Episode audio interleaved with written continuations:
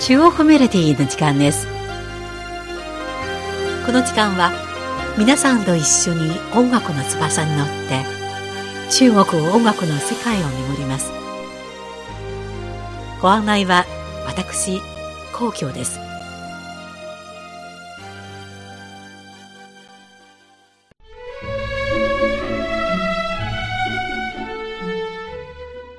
9月23日は二十四節気の秋分の日です。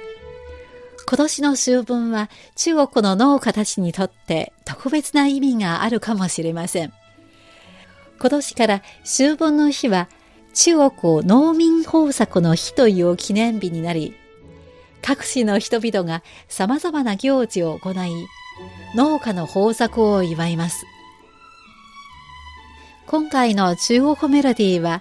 農家の豊作をテーマにしてお送りしましょう。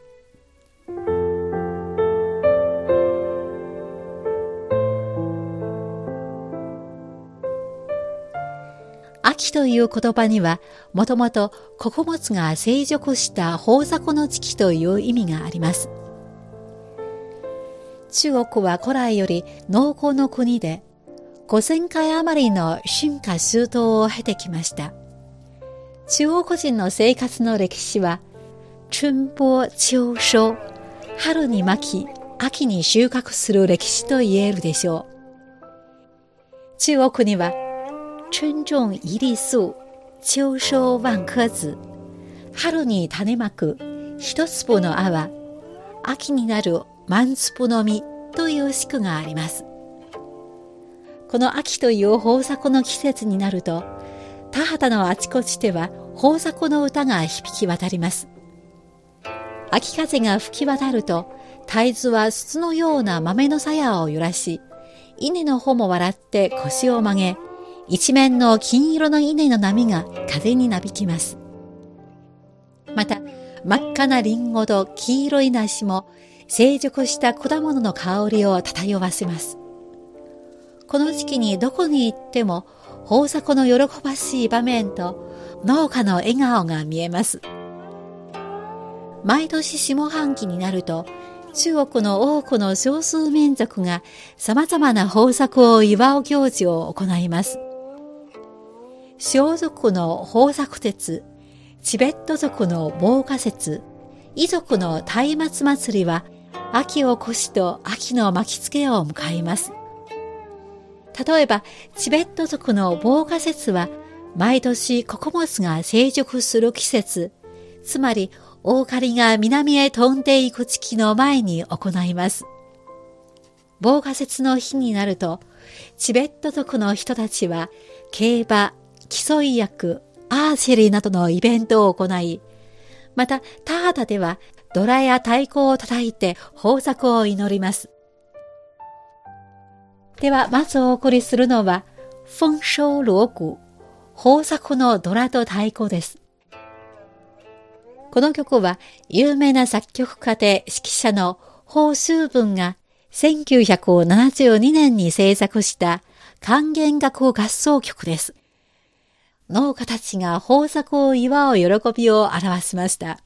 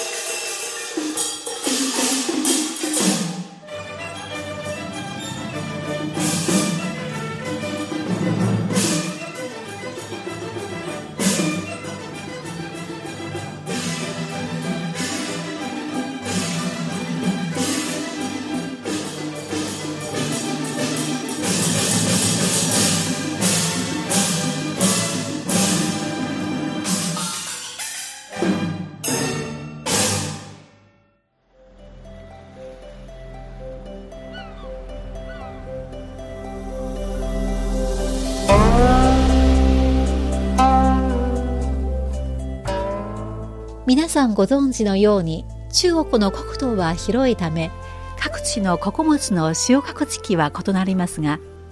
毎年秋になると北方の薄利川から南方の太古沿海地方では相次いで改良期を迎えます。浙江省と江蘇省の中部に位置する太古は中国五大湖の一つに数えられます。7ヶ月にわたる休漁期を経て太古の漁師たちはこの時期にようやく改良日を迎えます沿岸に住む人たちは改良式を行い漁師たちが大量で寄港することを祈り湖からの贈り物に感謝して平安と豊漁を願います。モーターの轟きと爆竹の音に伴って多くの漁船が出漁し、静かな湖面は数ヶ月ぶりに賑やかになります。果てしなく広がる太古から漁師たちのよいしょ、よいしょという掛け声が響きます。湖に仕掛けられた網を見てみると、白魚、白エビ、白蓮、タニシなどの数えきれないほどの魚介が元気よく動いています。漁師たちの幸せな笑顔から自然の贈り物への感謝を感じることができます。では最後にお送りするのは中国のバイオリンの名曲、風收渔歌、豊漁の歌です。1973年に作られたこの曲は4つの部分から構成されています。まず、ピアノがイントロを奏で、続いて、バイオリンが南海の許可の世界へと誘います。続く第2パートでは、漁師たちが喜んで帰る情景を描いています。第3パートは少し早いアクレットのリズムになります。第2パートの変奏曲で活力あふれるテーマを表現しています。そして第4パートは全曲の中で最も叙情的な部分で港のロマンチックな夜景の絵巻が目の前に広がります。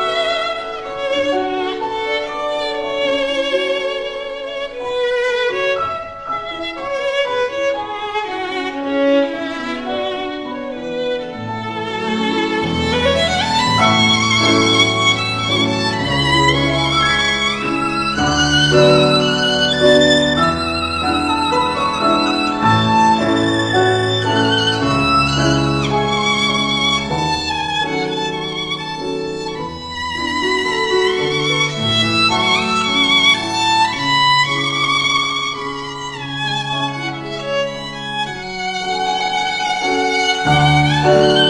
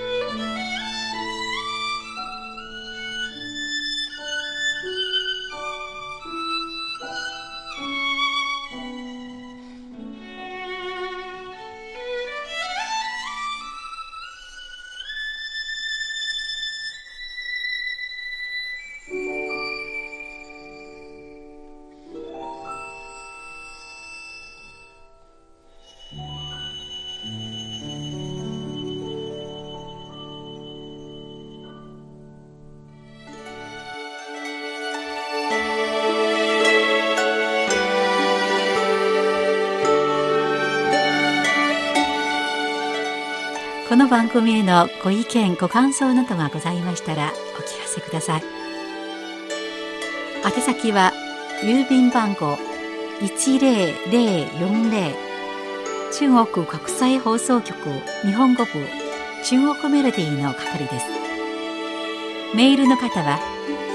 nihao2180